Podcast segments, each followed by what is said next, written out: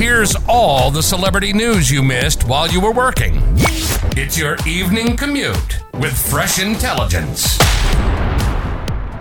Kendall Jenner and her boyfriend, NBA star Devin Booker, have reportedly ended their relationship to prioritize work over romance. The split went down last month and stayed undetected until sources spilled the breakup tea this week.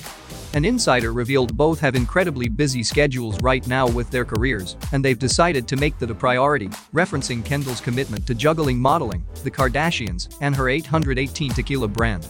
As for Devin, he's busy with life on the road and the basketball court as a player for the Phoenix Suns.